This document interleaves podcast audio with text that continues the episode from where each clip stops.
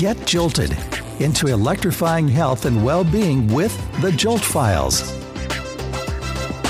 A spark of inspiration that will ignite your body and mind and shock you out of the same old routine. This is the Jolt Files with your host, Catherine Barry. Hello and welcome to the Jolt Files. My name's Catherine Barry from Acupuncture Professional, and I have with me Matthew Bauer, President of the Acupuncture Now Foundation. We've been talking about acupuncture and Oriental medicine, the theory, philosophies and understanding that an acupuncturist would come to in order to come about a diagnosis with any given patient. Today we're going to be focusing on disease, understanding disease from an acupuncture and Oriental medicine perspective. What are the basic causes of disease? The basic causes are either externally, that something attacks you from the outside, or internally, and something that's a kind of a breakdown of the normal balance and strength on the inside. There's actually a third type that we often can't do much about, and that is call it inherited, and we would call it congenital. Well, so Matt, let's go through those individually then. Could you tell me about the external causes of disease according to acupuncture and Oriental medicine? The main external factors really have to do with environmental factors. You know, to their great credit, the ancient Chinese realized that the internal aspects of the body have to maintain certain parameters, certain proper balance between things like temperature and moisture and things like that, and that the external environment is obviously always changing. We have weather changes, and that as the external environment changes, that will cause a disruption or be a factor in how our body struggles to maintain that internal balance. So they designated 6 primary factors that can influence us from the outside, 6 weather-related things that can influence us from the outside. Well, could you take us through those then? What are these different factors that influence us? And these are divided into kind of yin and yang factors, but wind, for example, is considered a yang pathogenic factor that can invade the body from the outside. One of the main jobs of our flesh is the use of pores, opening and closing pores on the skin, and then like sweat glands. And why do we have these? We have these to make adjustments in that the flesh is a kind of barrier that stands between the internal environment and the external environment. Well, wind can penetrate through those pores especially and cause disruption, especially starting on that surface layer. So that can cause a range of different problems. Cold, that's considered a yin pathogenic factor that can cause a range of different problems. Dampness. As I said, it's not only about the temperature in the body, but it's also about the moisture level. Too much dampness can cause problems. That's a yin factor. Dryness, of course, the opposite, is another factor. That's considered a yang pathogenic factor. And then there's heat, too much heat on the inside.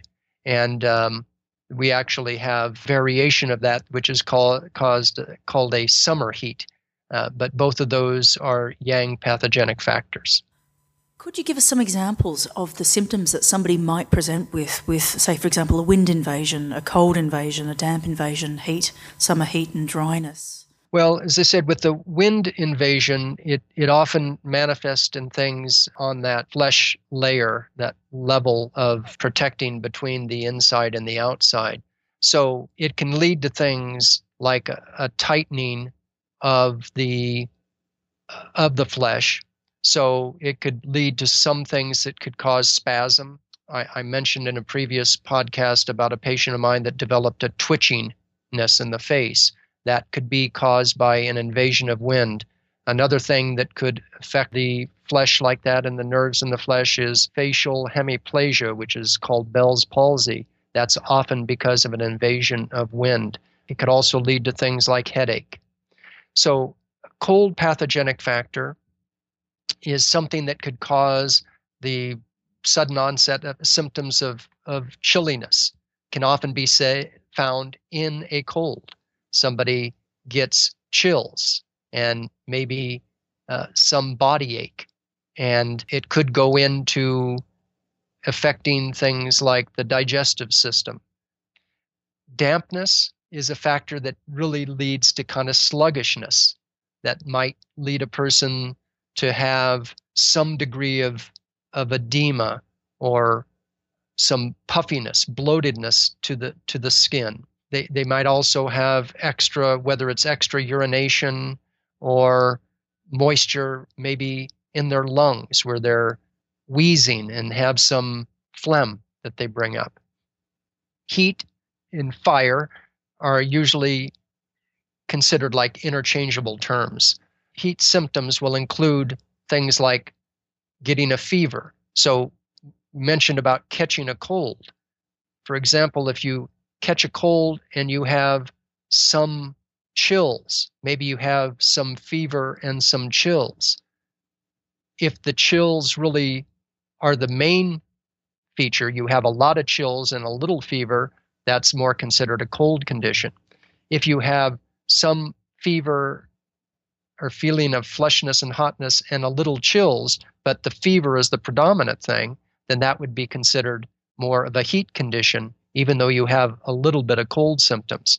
And by the way, that's one of the things that really does take training to distinguish, because we say yin and yang are never completely separate. There's a little yin within the yang and vice versa. So often when people present some of these symptoms, there will be some mixture of something that could seem to be its opposite. And that's what takes training to figure out the difference between them. So what we call the summer heat often depletes the qi and body fluids, which can cause things like dehydration and exhaustion. Dryness is, again, somewhat related to the fire and heat, but involves more drying of body fluids. So that would include things like having dry cough, dry eyes, dry nose, dry mouth, and so forth. So looking at these external causes of disease, what elements do these belong to according to the five elemental phases that we spoke about in a previous podcast? The five elements or five phases are wood, fire, earth, metal, and water. The wind, for example, would relate to the wood element, which is spring season, and the cold would be more of the water element, which is the winter season. The dampness can be related to partly in the summer. It kind of depends on the climate, but we often see like where there's a lot of humidity. So that's where environmental manifestations start to get a little bit clumped in with the different elements.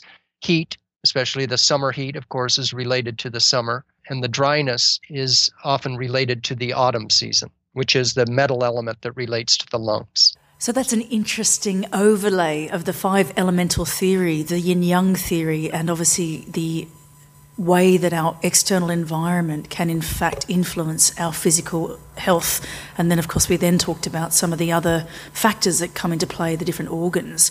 So, Matt, could you then take us through the internal causes of disease? We've just been talking about the external causes, the things that we might find in our environment. What then are the ones that might be part of our internal environment that will cause an imbalance or disharmony? There are several things that can cause internal disharmonies, and one of them being our dietary intake. If we take too much of certain foods or too little of certain foods, then that can be a significant problem.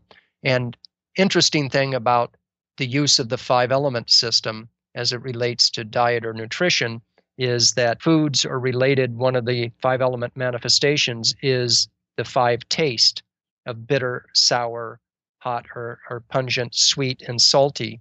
So like, for example, if somebody is getting too much of one kind of taste, if they really love the salty food and they eat salty food all the time, that has to do with the water element, and that can end up causing a problem in the water element.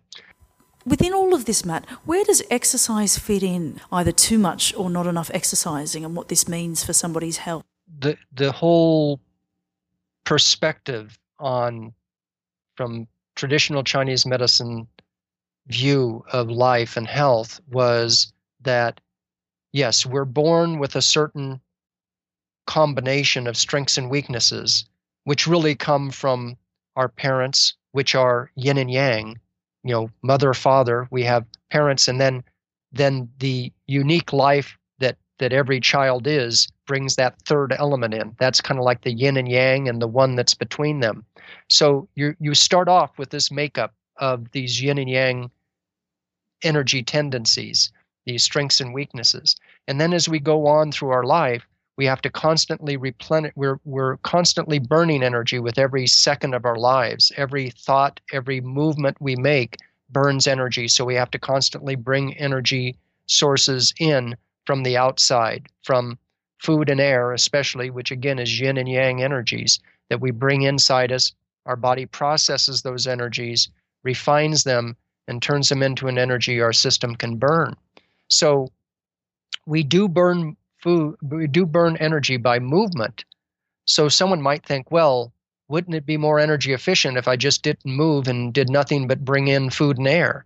Well, not really, no, because that's not the way it works, in that it is natural to move. We do need to move. We need to move not only to get our food and even to bring in the air, but we need to move because we are moving creatures. That is natural. So we do need some degree of natural movement in order to be at our healthiest. So like everything else, just like we need a combination of the 5 flavors in our diet, then the question becomes, well, how much is too much, and when do we know if it's too little? And the same thing goes exercise-wise. We do need to move in order for those internal organs and glands to process the raw materials from food and air and make them into a kind of energy we can burn. We have to move in order for that process to happen. So then we have to look at, okay, what kind of movement is good, and how much or how little should you do, and how do you know if you're over or under doing it? And that's a great question, Matt. What might somebody experience who is underdoing it? You know, what are the symptoms of people being too sedentary? What sort of things might we see? And in fact, it's a leading question because, of course, we're already seeing it now, health population degrading around the world. Yes, we do see, we're seeing the fallout of our own success of a combination of making food more available to us, and also labor-saving devices, so we don't have to move as much to get our food and to do our work in the day. So yes, of course, underactivity leads to not only things like weight gain, obesity, but just low energy level, lethargy, and low physical ability, just not being able to, you know, walk up that hill or do physical work. And it also tends to lead to that emotion we talked about. It tends to lead to that pensiveness, that melancholy, that kind of stuck, you know, couch potato sort of mode. So underactive activity, it also tends to really influence our digestion. If you're not moving, you're not stimulating the digestion of food, you usually end up with poor elimination. And so that there are, and you maybe tend to sleep a lot, but not feel real refreshed. You're not wearing yourself out with activity that then makes you sleep in a really deep, restful way. So then you wake up and feel like it's a new day and you have energy to start that new day. So it's a kind of combination of things and almost a snowballing sort of effect. But we definitely see this clinically. Too many people are far too inactive. I now want to move on to another factor that you mentioned earlier, and that was the constitutional factor, and that pertaining to someone's genetic makeup or their, you know, physical and energetic inherited factors. Well, it's kind of like the hand you're dealt at birth. You know, everybody has kind of strengths and weaknesses, that, you know, things that they have going for them and then things that are not so much going for them.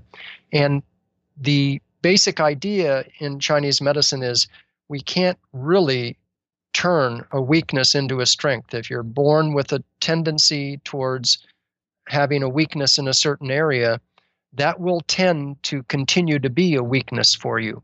But the whole idea of using this really comprehensive and so subtle and brilliant system is we want to be able to take advantage of the strengths that we have, because even if you're born with a strength, you can squander that. So we want to get the most we can out of our strengths, and we also want to do as much as we can to shore up our weaknesses.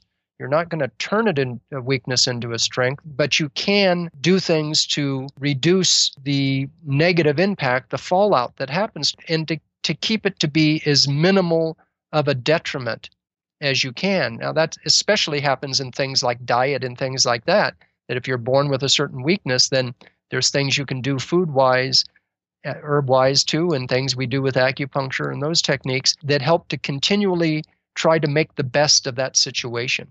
So it's interesting, even within that very ancient Chinese medical system, they're still allowed for genetic coding and genetic inheritance being passed down to generations. And of course, we all know that when we look at our family members, and certainly there's often a cluster of health conditions which follow families. It's in fact one of the biggest diagnostic techniques that medical practitioners use is family history of a certain disease, and therefore the risk to the patient themselves. And I think in summing up, the most important message we have for you listening today is to go and seek your local acupuncturist.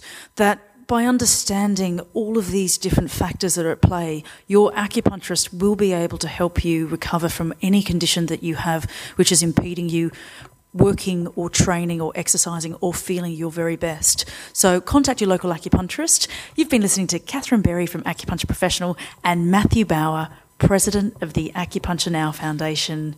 Stay tuned for another episode of The Jolt Files.